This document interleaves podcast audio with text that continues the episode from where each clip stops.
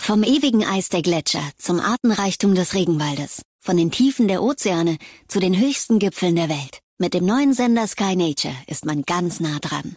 Tauche zusammen mit Schauspieler Fari Yadim tief in die Welt der Elemente ein oder blicke der Fridays for Future Ikone Greta Thunberg über die Schulter.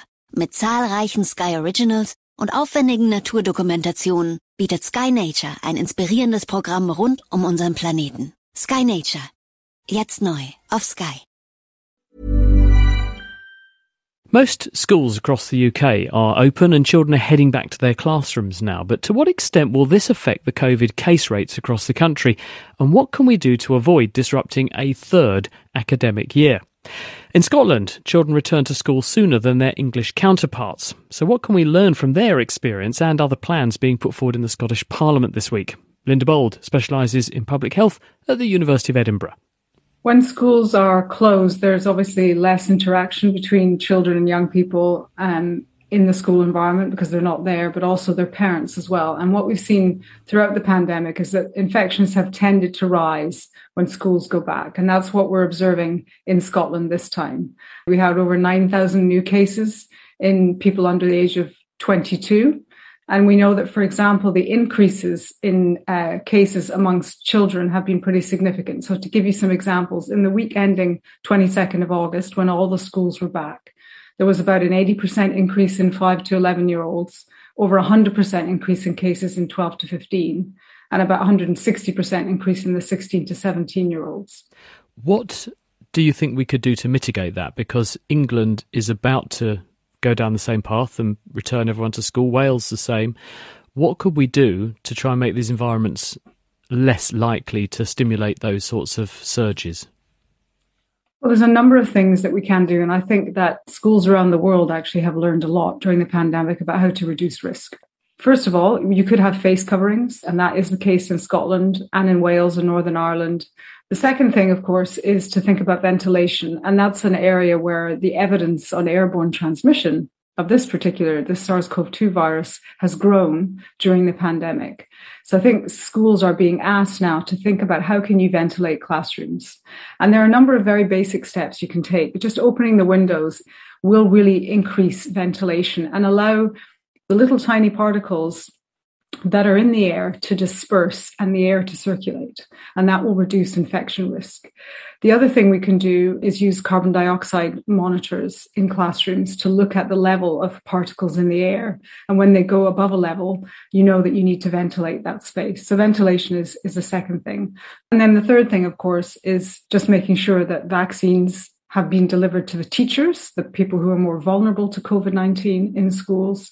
And finally, that you give advice around what happens on the school estate. So probably minimizing lots of parents crowding around the drop off sites.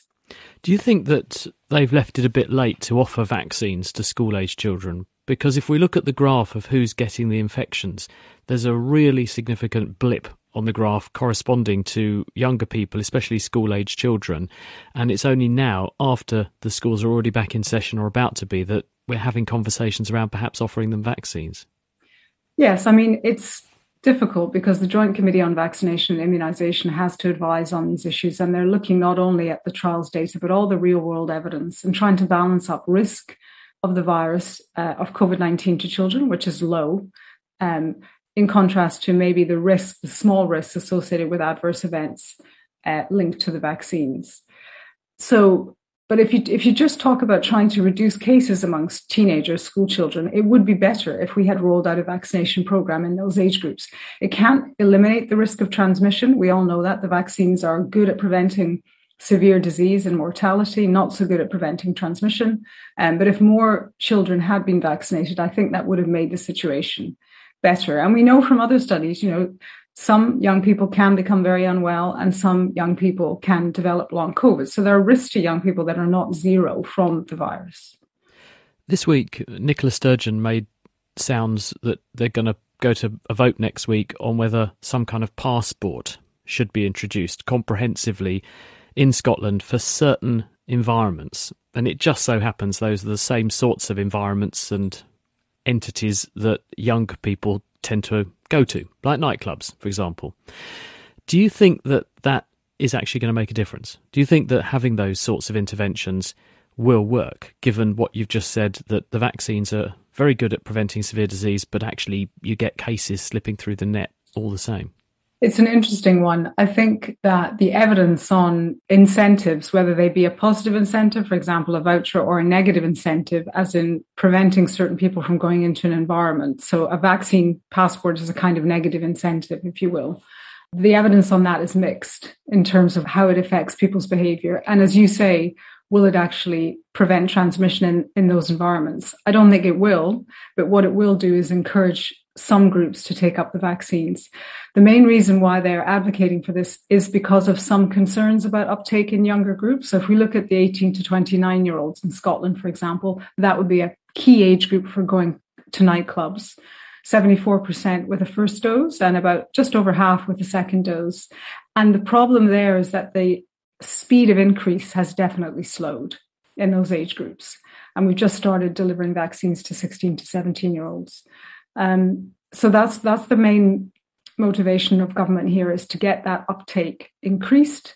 And that's not just about reducing transmission risk in those environments. What they're more worried about is just trying to have a better wall of protection by vaccines in the community, including in younger age groups, to get through the next stage of the pandemic.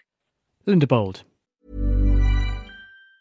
Was brauchen produktive Teams wirklich? Noch eine virtuelle Happy Hour? Oh, nein. Muss das sein? Oder mehr Gratis-Snacks?